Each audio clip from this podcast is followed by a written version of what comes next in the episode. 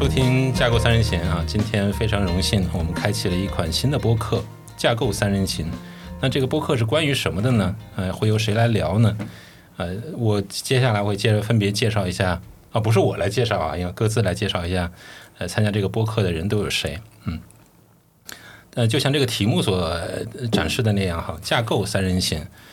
呃，这是一个很垂直的一个领域啊，并不是所有人都很会关心这个问题，而且很多人对于架构会有一些想当然的一些想法啊，因为我们大多数人是技术背景啊，就像我们对于这个播客的这个听众呃预期，可能你是技术背景的人呢，对吧？或者是现在程序员是大大部分他们都对这个架构会有一些默认的一些认知啊，但是今天我们会聊这些吗？或者说未来我们都会聊相关软件架构吗？哎，我们接下来就会慢慢去揭晓。那首先，我们来介绍一下参加播客的这几个主播吧，好吧？呃，娜娜你先来。好的，呃，大家好，我是张娜，呃，今天很高兴能够跟大家去做这样一个交流。然后，首先我做一下自我介绍吧。我是一名呃比较年轻的企业架构师，并且在企业架构领域的时间其实比较短，大概就三到四年的时间。那我开始这样的一个一个历程，其实大概是在三四年前，啊，一个很偶然的机会，在当时的公司里面说，那我们现在缺一个应用架构师来去做整个数字化转型的工作，那娜娜你是不是可以挑战一下？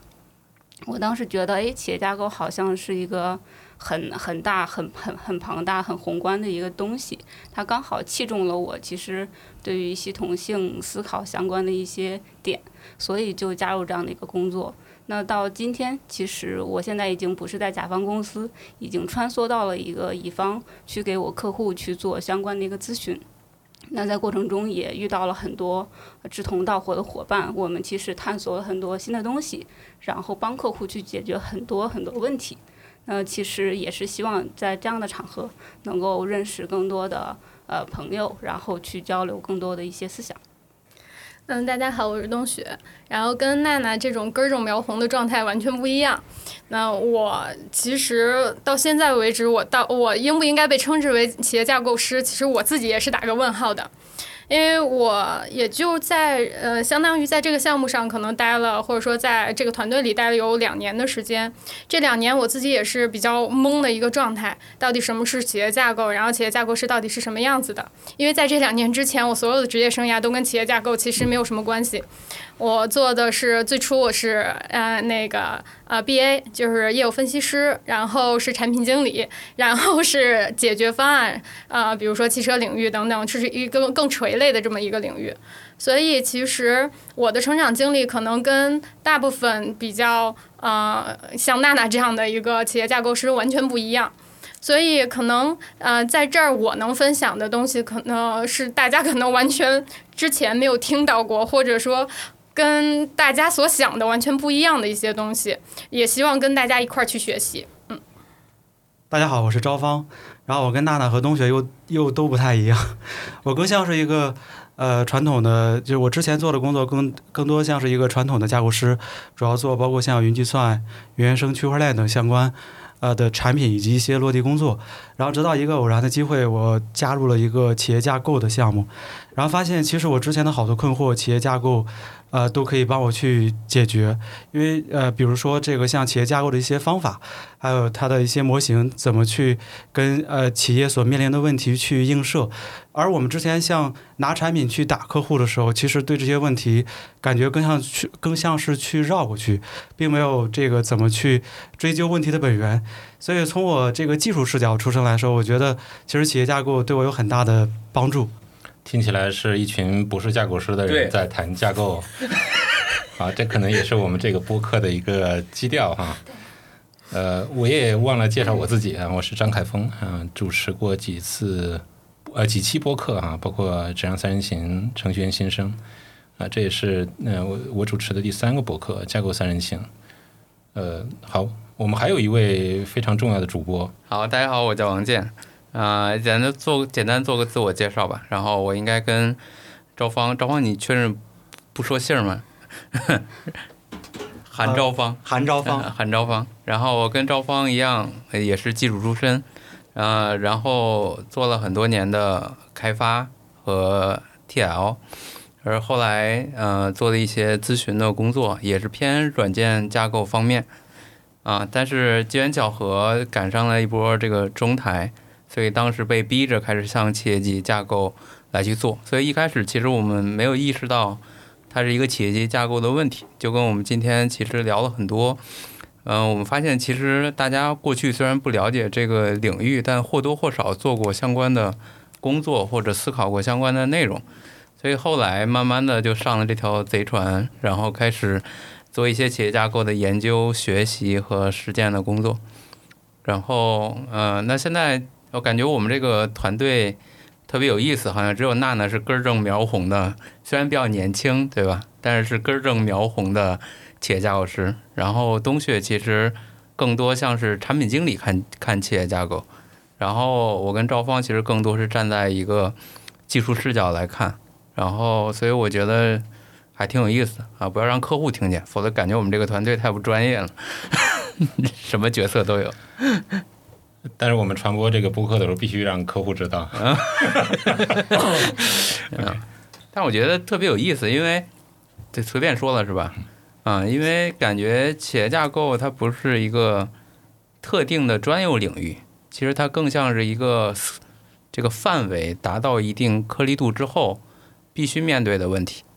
比如我们之前聊产品，当产品跨大到企业级，很多企业有这种大的产品经理，他在考虑我的产品组合和应用规划的时候，其实已经进入到企业级的范畴，所以它其实不像是一个特定领域，在我来看，更像是。你面对的问题达到一定的层次和抽象宏观程度之后的一种思维方式的转变，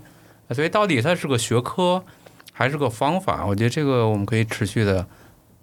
这个再去聊吧。但我觉得这是一个挺有意思的一点。好嘞，呃呃，如果听到这儿还没有这个换换台 换台的人，我觉得可能已经听到了。就是我们这个播客呢，基本上会聊企业架构啊，这是一个。相对来说比较垂直的一个领域，但是就像王健刚才说的，这个领域其实又很大，嗯，又很大。所以，那以我目前有限的、非常非常有限的经验，其实我觉得企业架构是非常值得去关注的啊。尤其它对于一个人的这种视野和眼呃和这个经验要求还是比较比较多的啊。我觉得既需要有根正苗红的这个像张娜这样这个从一开始就做这个事情，他可能一开始站的就。比我们这个技术出身的人站的角度就会高一点啊，那个位置高一点。但是呢，当有这个技术经验背景的人来去理解这个商业或理解这个战略，它如何对应到这个 IT 的系统，它是怎么对应过来的？其实又又很容易去解释很多问题啊。所以我觉得企业架构这个话题其实很值得去聊一聊。接下来呢，我们可能就会就想谈一谈，因为这是因为这是这个企业架构三人行的第一期。我们多聊一聊，就是对于呃听众来说啊，他们可能会觉得这个呃，我们会讲哪些比较有趣的，跟我们的听众，因为我们可以设想啊，其实就像这个这个参加这个播客的几个主播一样，就是大多数人并不是原生的企业架构师。那在多大程度上，我们会觉得这个事情是有意思，然后告诉他们，哎，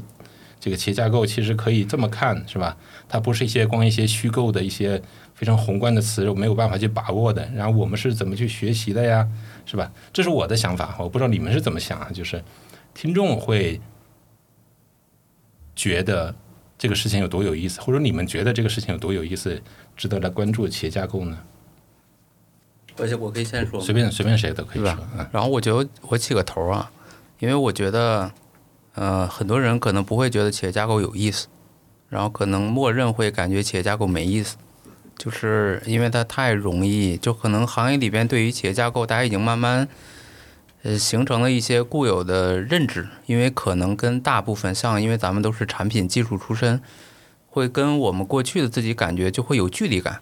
就是就是一会儿可能我们聊第二个话题再聊，就感觉很飘很虚，不知道干嘛。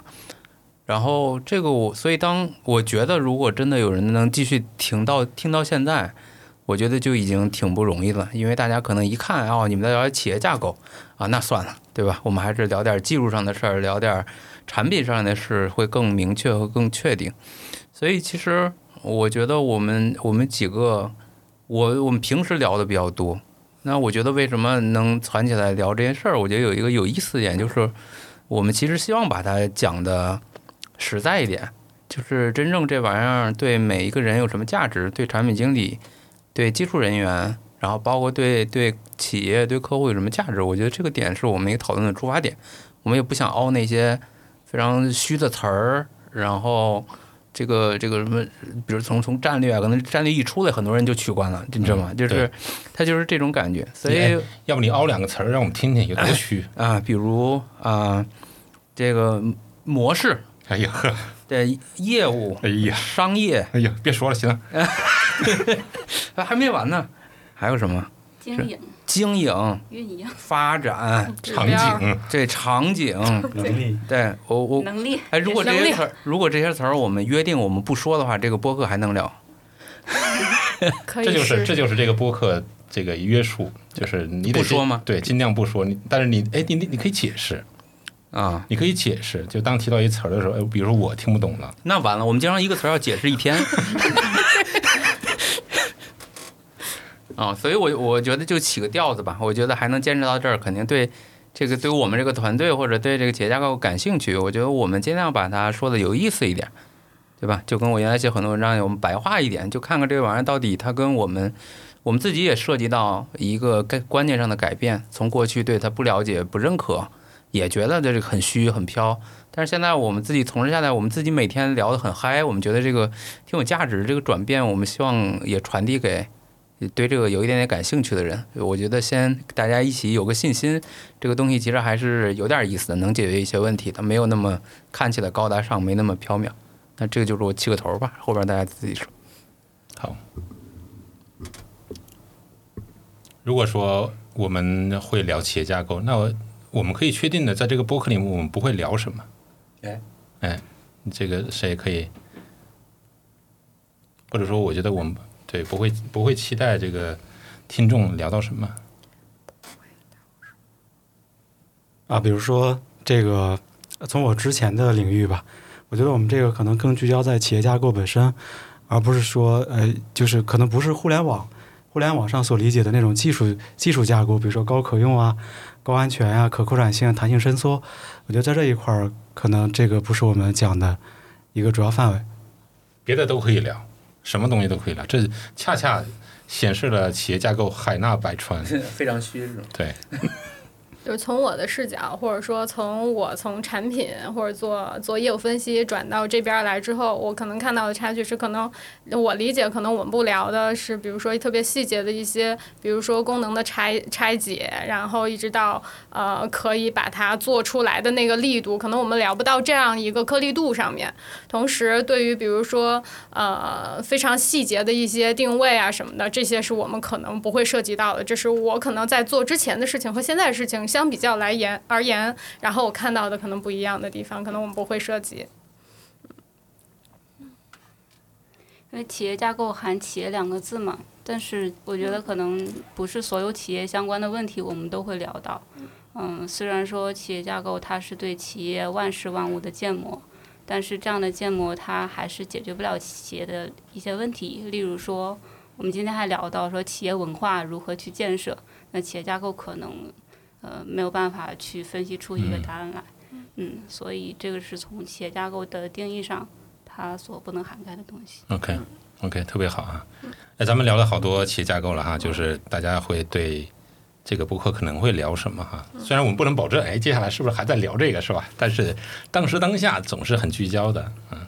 但企业架构这个词到目前为止为止已经出现了很多次了。哎，我想，我想有谁或者依次吧？你们谁对这个企业架构？我相信每个人答案是不一样的。就你怎么定义企业架构？以你目前这几年的工作，嗯，企业架构到底是啥，对吧？是你有没有这个充分发挥你的这个呃概念化思考的这个能力？能不能把它做一个非常形象的比喻，告诉告诉那些对啊对企业架构一无所知，但是但是又想听我们播客的人，这企业架构到底是个啥？要不我先尝试给一个根根正苗红的定义，根我感觉根儿正苗。感觉已经被打上这个标签。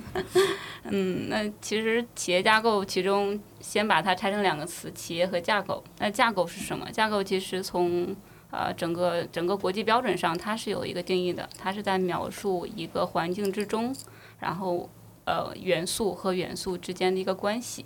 然后以及所需要遵循的一些原则，这个是架构的一个定义。那企业架构其实它是在一个企业的环境之下去描述元素和元素之间的关系，以及企业在过程中所需要去遵循的一些原则。那呃，所谓企业，它其实跟我们所往常理解的企业的定义是不一样的。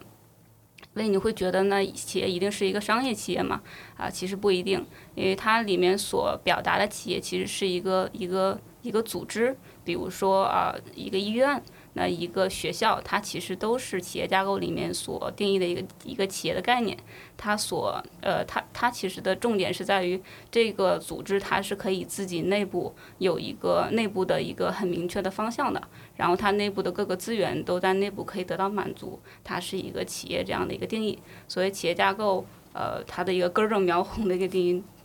我我觉得应该是这样。就就着娜娜这个根正苗红啊，就是我可能是特别野生的一个状态，因为我自己对这个东西的理解也也就是这这近这段时间可能慢慢才开始去想它，因为之前可能就是我因为我的风格是先埋头干，干完之后再看它是什么东西，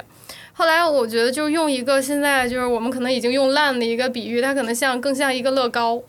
就是它是什么状态呢？就是我可能看到了一个东西，我想要另外一些东西把它能够还原出来。我能够看到它在另外一个样子，就非真实状态下，它到底是什么样子？它就不是不是那个所谓的 real life 的那个东西，它是另外一个跟它长得一模一样的这么一个东西。它能让我看到说那个 real life 的东西里面，它们之间它就有一个透视的状态。我能看到里面，不管是组织也好，是业务也好，是系统也好，是技术也好等等，里面到底之间的关系是什么样子的？它能清晰的反映出那个 real life 那个。东西它到底是什么样子的？这是我对企业架构的一个比较呃一一个所谓就是具象化的一个理解。因为呃因为组呃背景是产品经理嘛，所以这种理解对我来讲相对容易一些。然后我还我我自己的感觉呢，就是说。当我们要去做这个 real life 的，就是 real life 的一个 copy paste 那个 paste 的时候，就是我需要有一些像刚刚那说结构化的一些东西在，然后慢慢把它构建出来。这个其实是我理解的企业架构的这么一个过程。而那个 real life 的东西，比如像刚那说是企业也好，是组织也好，是什么也好，它其实是什么都可以。那从我的视角，它也可以是一个巨型的一个产品。都可以，那它其实也都可以被这么 copy 呃所谓的 paste 出来，啊，这是站在我的视角的一个理解。啊，我可以补充一个刚才冬雪的一个观点，比如刚才说的 real life 的东西。啊，这个东西其实，在企业架构中，它有一个专业的名词，叫做原模型。那可能这个词未来我们会不断、不断的去接触到，但其实它，你可以脑海中把它映射为 real life 的东西。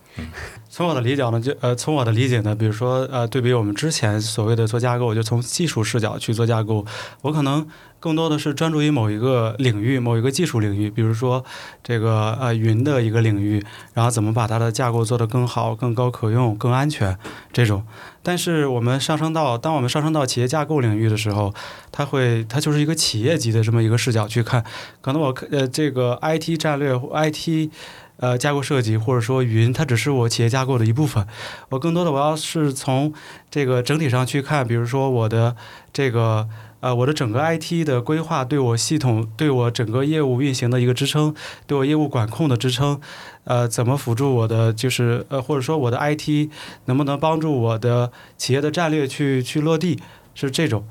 所以我我我理解企业架构是一个更综合、更全面，对更全面的视角去帮助一个企业做呃信息化或这个数字化转型，帮助企业提升它的管理效率。其实我特别怕把企业架构解释的特别的冠冕堂皇，因为我一直想把我们这个节目相当于我们也在调整一下大家对企业架构的看法。其实，嗯，我觉得我我从我自己视角讲啊，因为我是做技术架构、做系统架构出身的，我其实最早是做建模的。就如果大家做系统，一一定知道，比如底下的数据库设计啊，然后 DED 领域设计、面向对象设计，这个是我在大三实习的时候，当时的师傅就教给我的，所以当时还叫 UML 那些东西，我觉得技术同学肯定会比较熟悉。然后，所以首先，嗯，我觉得刚才娜娜说什么是架构，其实这个。我非常认可，也是官方定义，就是元素元素之间的关系。所以我在想，我们做技术架构，我们简单理解啊，因为我相信能打开这个节目的大部分是偏系统级架构的架构师，可能是被骗进来的，有的以为要聊点高并发，结果开始连聊这么这么样一个东西。但是我们首先想过什么是一个系统？其实系统有一本书叫《系统设计》吧，娜娜推荐过我的，还是叫系统，呃，就叫系统设计。呃，我一开始看那本书的时候，也觉得他是在描述一个软件系统，因为我们原生语言就是软件系统。就当我们是技术人一说系统，就是一个一个系统，可能产品就是一产品，就是是这个不同语言的区别。那其实本质上，系统这个词是在行业里面最广泛被应用的啊。那本书就会讲，一开始讲那个什么太阳系是一个系统，人是一个系统，这就颠覆我的认知了。所以，如果我我们想我们做软件设计的时候，其实把软件当成一个黑盒。我们更多看它的，比如功能架构也是架构，信息架构也是架构，更多是看这个系统，就这个软件系统或者这个产品作为一个系统，它的对外的关系、对外的功能、对内的结构有哪个功能，在技术层面的各个维度的一个结构。所以我一直觉得架构就是在描述，就跟建筑里边的架构在描述一个系统的结构，而描述一个系统的结构是为了便于大家对于这个结构进行沟通。和共识以及对齐，对吧？这就是这是我觉我觉得最有价值的一个事情。那企业架构，那相当于我如果我们把那个系统还是技术的视角啊，我抽一个鸡肋，那可能我系统我的应用系统是个系统，我的太阳系是一个系统，人是一个复杂系统，那企业也是一个复一个系统。而且会很复杂，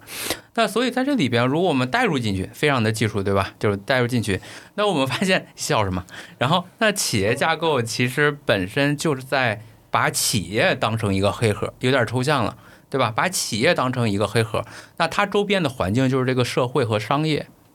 对吧？就是它在这个商业里边是一个自己的一个一个商业的一个单元，它可能有供应商，它可能有它的客户，它为它的客户提供价值，供应商获取资源，就跟一个产品有集成，对吧？我从其他地方要数据，我给你提供一个功能一样。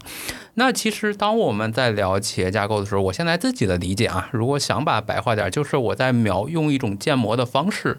一套语言啊或者一套方法，在对于企业这个看似挺庞然大物的东西，但是放到整个社会里，它也就是一个点。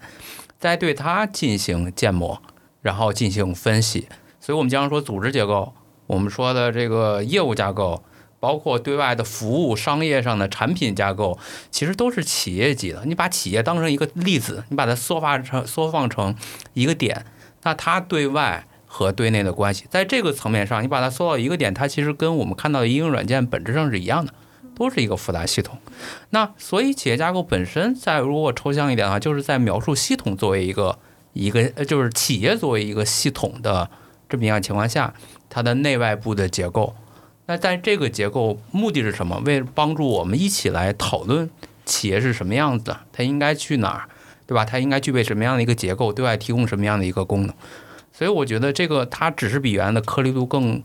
更更大了一点，就跟那个很多的那个。那种一把那个宇宇宙一缩放，你发现可能银河系也是一个点儿，你展开可能就是一个地球是个点儿，我觉得是这么一个感觉。那就是你这个说，就是咱们聊未来聊的时候会泛化企业这个词儿吗？我觉得那这个定义是不是从什么是企业架构变成什么是企业？OK，哎，我觉得是个很好的比喻。哎，谢谢谢谢，难得。而且呃，现在我觉得可以回答呃刚才那个问题了，就是为什么我们要聊呃这个架构三人行这个播客？嗯，就像去回答什么是企业架构这个问题一样，就每个人的答案其实是不一样的。但是我觉得这恰恰是企业架构的魅力所在。啊，每个人答案其实都是对的，他没有错的，只是出于自己的角度。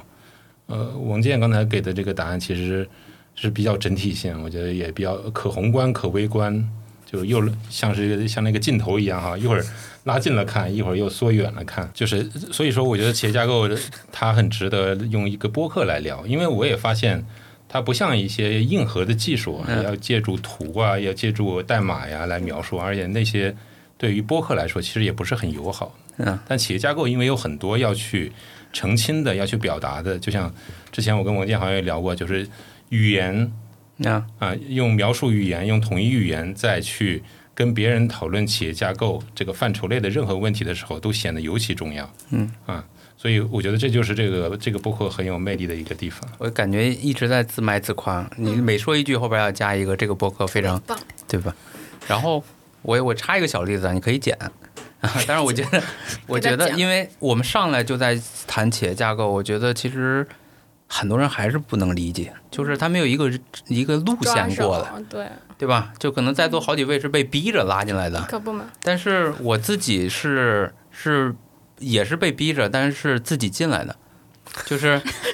哎，你怎么？你解释一下什么叫被逼着用自己进来就？是比如我现在有一个企业架构的项目，我把冬雪跟赵放拉进来，对吧？一一一脸懵逼，但是你进来之后，你发现必须这么做，开始慢慢接受，你是被动的。嗯但是我当时一脚踩入这个领域，是被走投无路的才进来。一样啊，我们也是走投无路被你抓进来的。我觉得走投无路这个点特别重要。哎对就是我 我到到底什么时候才真的需要企业架构哎所以我就这样复哎你看杂的事情？娜娜就会当托儿，你看，真的厉害。所以我就想简单的讲一下，当时我是怎么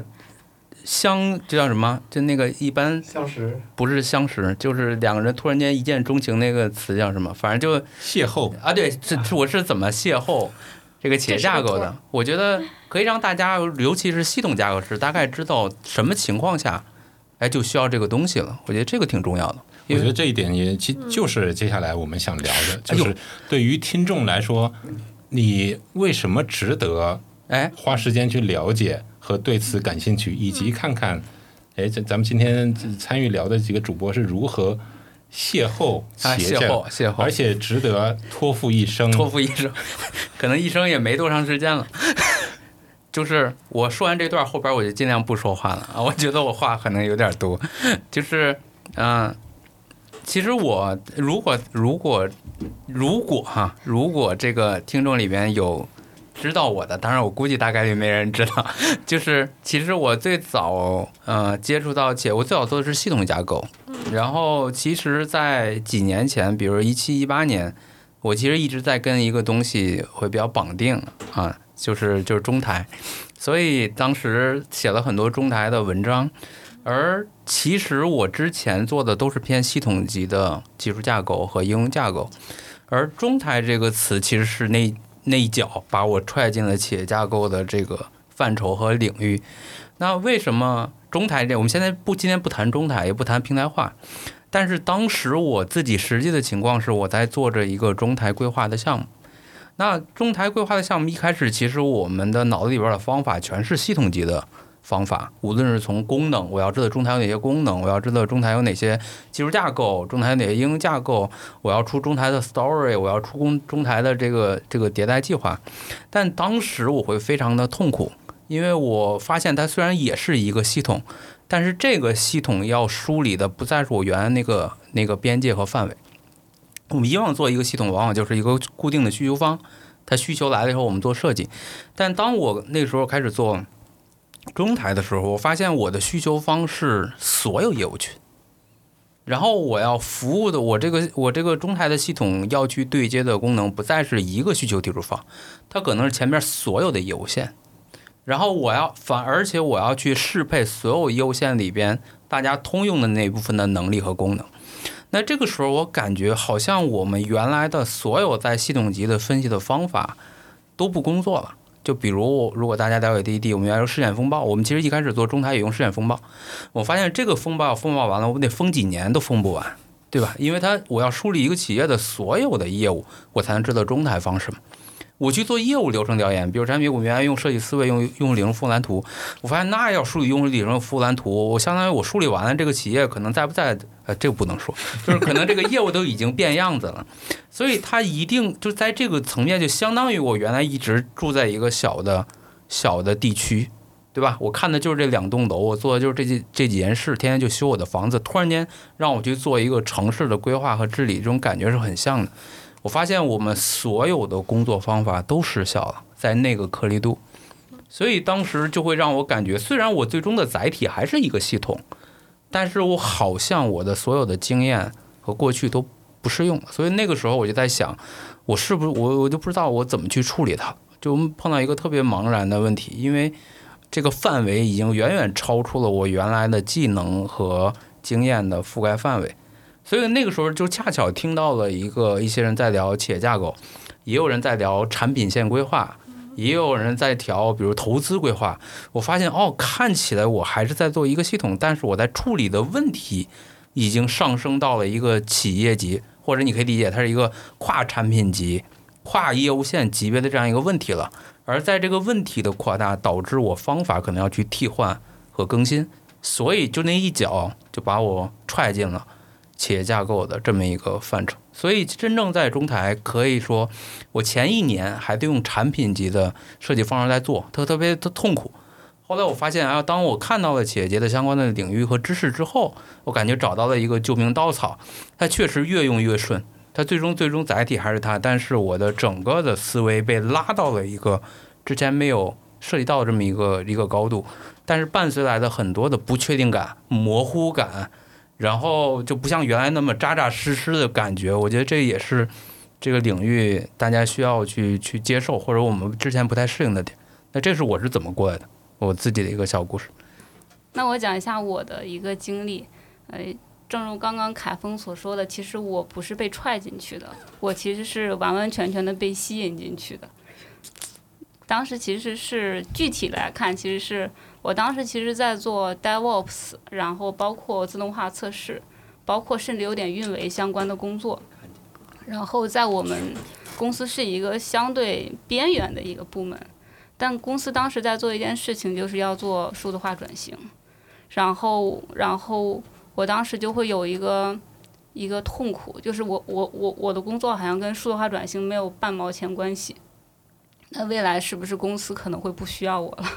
所以刚毕业的一个小朋友，当面临这种情况的时候，是其实是非常焦虑的。然后，然后我当时其实就在包括看数字化转型的一些东西，然后看到企业架构，看到看看到等等东西。其实我都不是为了去了解，一开始不是为了去了解企业架构，我只是在找一种价值的认同。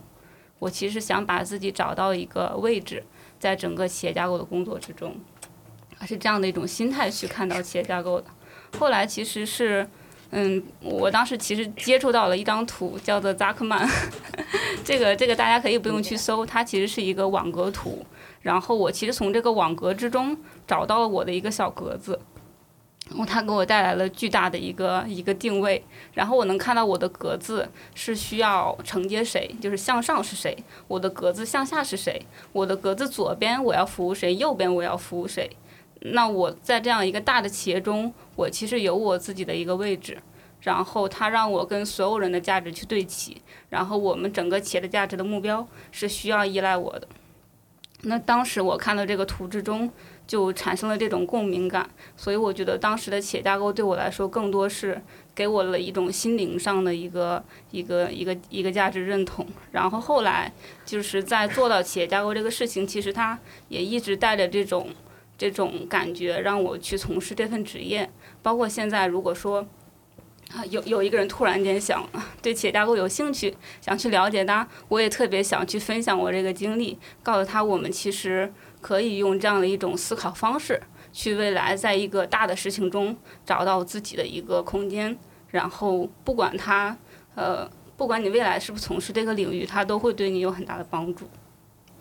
哎，娜娜说的这个让我很有共鸣感哈，就是让我想起了呃十三年前，啊，暴露年龄，就是刚加入 SolidWorks 的时候，那时候娜娜还在上小学。OK，呃，因为加入 SolidWorks，呃，作为程序员加入，呃，哦，我看起来不像写代码的是吧？娜娜看起来也不像。对，加入 SolidWorks 的时候，其实它提供给程序员一个很大的一个视角变化，就是给你一个观看软件构建整个生命周期的一个机会。那在这之前，你所有的经验其实都是别人给你分配一个开发的任务，你去实现它好了。那其实我不知道，现在应该还是有相当比例的人是这么干的，但是他们缺少了这样一个机会，就是看整个周期是什么样子。那就意味着，这个需求实现是怎么来的，是吧？你为什么会做成这个样子，以及做完之后到底有没有人在用？其实在这在此呃之前，你是没有机会去了解的。我觉得短时间是可以接受这样的任务，但时间长了之后，你会对此产生怀疑：你到底在干什么？啊，这就是软件构建生命周期给予呃我曾经的我这样一个打开思路这样过程。那企业架构其实现在是另外一次机会，呃，这也这也说明了为什么呃不管是跟着苗红一开始就做企业架构的人，还是有技术背景的人啊，他都是一个能够展开一个更宏大视角去理解，小到代码模块对吧？一行代码。大到一个战略，它它们之间到底是怎样一个关联？其实是能关联到一块儿的。那我觉得这个就是对于很多听众，尤其如果是技术背景的这个听众来说，是很有吸引力的啊。就是你到底在做什么，对吧？你你可能能判断出你的工作到底还有没有机会在这个企业里面，可能被会被 fire 掉，是因为你做的你实现的这块代码其实是一个即将被抛弃掉的、即将失效的那一部分战略。啊，就是有的时候你要你，所以这个时候你你可能越来越有经验，你需要你需要去理解公司的战略到底在干嘛，是吧？跟你写的这块代码有什么关系？我觉得中间是有关联的。我觉得这一点，娜娜刚才说的就是让我突然想起这一点。这也是企业架构，我我觉得在今天给我又一次，呃，这种打开这种眼界的这种机会吧，挺有价值的，嗯。哎，就着凯风让我想到了一个一个哲学上的思考，其实是因果因果的这样的一个思考。因为企业架构其实它也是这个样子，就是你通过建模一家企业，能看到所有的因果关系。在这样的因果关系中，你你可能是某个果，也可能是某一个因。嗯。然后它其实就是其实对于我们自身来说，能够看清这个因果的链条，会对我们自己的职业有非常大的帮助。对，哲学就是这样，人要掌握自己的命运，不要被别人去决定。很多时候你被别人决定，而你不自知嘛。所以你怎么掌握自己的命运？就是你看得足够高、足够远，你才知道你手头做着微不足道的事情，其实是有很深远的意义和价值。就是不看全局，不以谋全局。特别想把你们这高度往下拽一拽。对，特别对，我也是不是？哲学，该拽一拽，拽一拽。招方上，拽一拽。刚是哪个话题来着？那个就是呃，说一下我对企业架构的经历。在我做 IT 呃架构治理工作的同时，我发现呃我们同事其实很辛苦的在做呃企业架构的 IT 顶层规划。呃，然后这个辛苦呢，是因为针对一个呃比如说集团型的企业，它所涉及到的这些。呃，架构资产会非常多，包括业务流程、业务能力、组织，还有信息化系统等等各个方面。然后为什么是这样呢？就是可能很多人会很好奇，其实针对企业架构，现在这个已经有很多的啊，这个企业架构框架，呃，比如说 TOGAF 啊，或 Zuckman 这种。但是其实呃，在我们真正做企业架构的时候，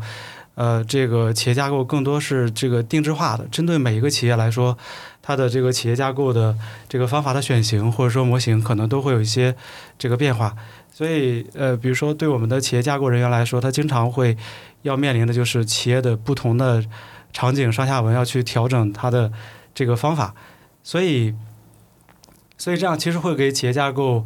这个带来很多的这个工作。所以，因为我我是一个这个从 IT 或者说从一个技术视角进来这个项目嘛。我就这个职业习惯，我就想着能不能在这个过程中去这个改造或者说提升一下大家的这个工作效率。其实通过一些数字化的手段，然后帮助我们更好的对企业现有的这些呃架构资产进行梳理。那当然，当然后面这个过程中，就是我们在持续的梳理过程中，我们团队的这个所有成员也在这个一直呃大家一块儿去梳理，最终我们形成了一个。这个呃，就是企业架构的一个产品啊，对我们后续的企业架构工作很有帮助。当然，当然，我也我本来想说的主题呢是说，我在这个呃想着帮大家怎么去呃这个做数字化的企业架构的工作过程中，我发现我已经深陷进去了，因为这个企业架构的方法确实。呃，就像一开始说的，解决了我很多迷惑。因为我我之前，比如说从技术视角，我看到一个问题的时候，可能很快会给出一个解给到客户，然后，但是实际上并没有花很多时间去帮助客户这个分析问题。所以我觉得这是呃企业架构给我在这个工作方法和思考上所带来的一些这个呃一些提升吧。对，我说，我觉得去年有一句话对我影响特别大。叫做求其上得其中，求其中得其下，就是所以就跟我们经常会讨论颗粒度的问题，我们可能要想把握好自己现在这个颗粒度，可能我们要往上看一层，我们要往下看一层，我才能找到我自己现在的一个边界。所以，嗯，企业架构在我脑里边一直像是一个城市，而他关注这个城市的人更像是市长。就是我们很多企业的所谓的 O 层，对吧？然后 CIO、CEO 一样，它就像一个城市的管理者一样。而我们过去做系统，其实更像是在盖一栋栋楼，顶多再盖一个个小区。我们其实更多关注的是自己这个楼从哪儿接水，从哪儿接电。哎，前面有一条河，不知道从哪儿来，也不知道从哪儿去，就是跟娜娜说的因果。反正我在这里边，我就把这栋楼设计好。但是最终你发现，可能设计半天，最后这个楼不存在了。可能在整体规划里边被抹平了，建公园了，所以在这里边，其实企业架构，我们如果找到对应谁关注它，我觉得有两类人，一个是那个市长，其实是三类人，一个是那个市长，他想看到的是一张全景，我这个城市未来会变成什么样子，我现在有哪些东西，区域划分是否合理，大家是不是四搭乱建？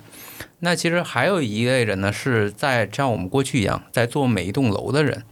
那其实按理来说，你不需要关注这个城市，你就把你这栋楼做好就可以了。但是，就像我刚才那句话，“求其上得其中”，如果你能把视角就跟放一个无人机放到天上，你看看你这个楼的前后左右来龙去脉，你发现那边可能拆迁快拆到这栋楼了，那可能你要想的不是说怎么把这楼现在设计得更精美，可能是其他的东西，比如你未来怎么一个适配。那所以我觉得这个是对很多像我们原来一样做系统和产品架构的人。建立一个更广大的视角，呃，我不一定我真的要做企业架构，我也不一定成为市长，但它会让我现在的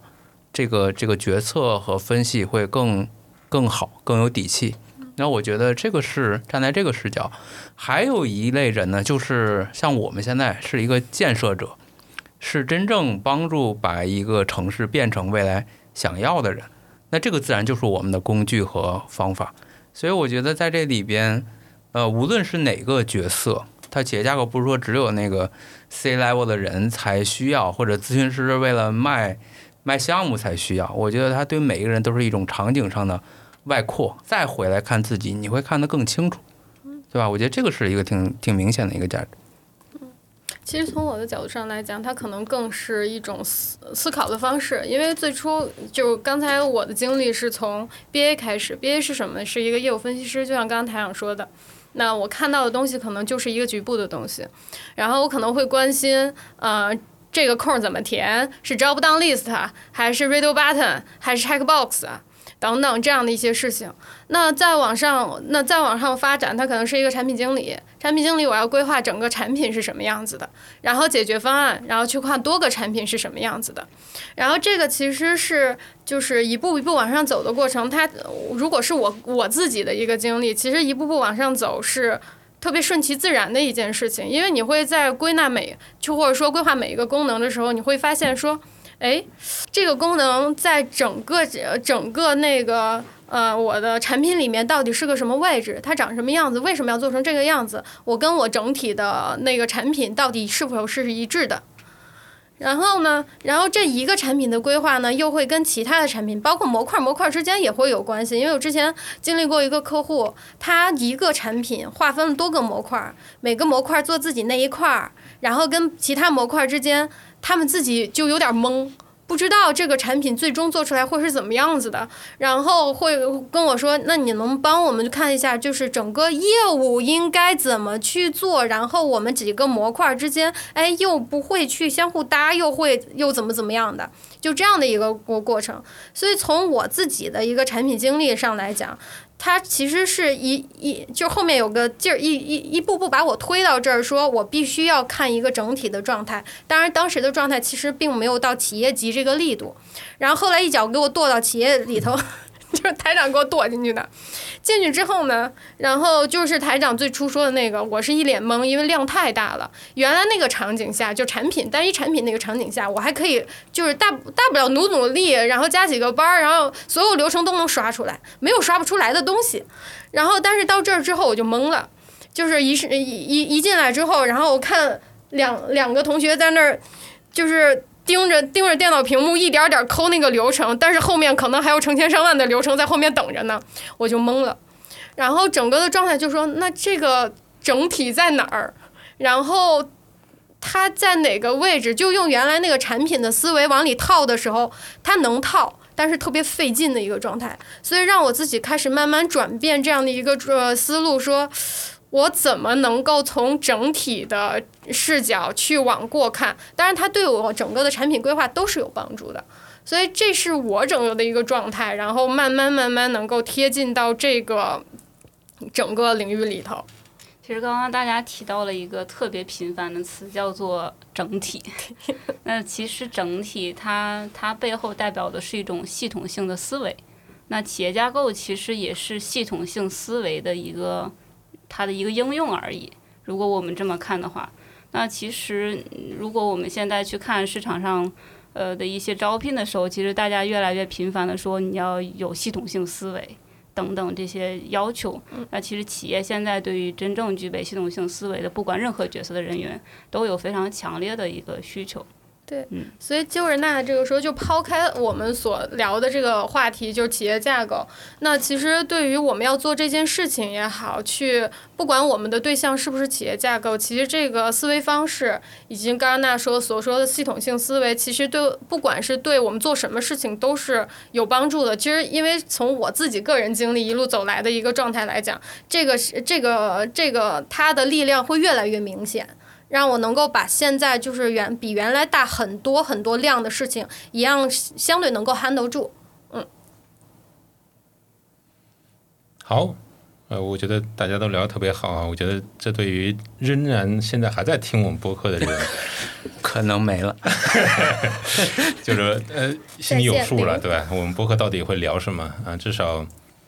啊，我觉得这也是播客的一种特质啊，就是听播客的人，他不一定跟你完全是呃这个职业轨迹啊，你的认知水平全一模一样。要一模一样，他也不会来听了。我觉得听播听播客的人呢，对吧，都是我会听到一些感染性的东西，然后对你这个感兴趣，然后你讲的这个水平又不是特别深奥，对于他们来说容易去理解。而企业架构，刚才我们有谈到了很多，它是一个开阔眼界、提升自己认知的一一种方法。啊，一种途径，我觉得就特别难得，呃，所以这这基本上就是我们今天第一期架构三人行的播客的内容，好吧？还能补充吗？不能了。好，呃，我因为这是第一期啊，我觉得也有必要为这个赞助方打一下广告。我们今天使用的这个播客的录音间是来自于生派啊，生派播客提供的这个录音间，嗯，生派轩啊，在牛街这边。免费提供，呃，环境很棒，然后使用的是非常专业的罗德的设备，呃，我觉得我们应该会继续在这个播播客间给大家提供更加专业、音质的这种播客的内容，好吗？好，我们接下来还会谈更多有趣的一些话题，关于架构，关于企业架构，啊，当然，我觉得也需要，呃，我们的听众哈，如果你仍然能坚持听下来啊，我们刚才说的有有内容，我觉得还是挺有趣的。可以提供给我们一些反馈啊，就是想听到什么问题啊，或者是我们有些问题其实说的没有太清楚，是吧？我觉得在后续的一些播客里面，我们都会呃对这些问题做一些澄清啊，做一些解释，以及引入一些新的一些话题啊，大家感感兴趣的，好吗？好，谢谢大家。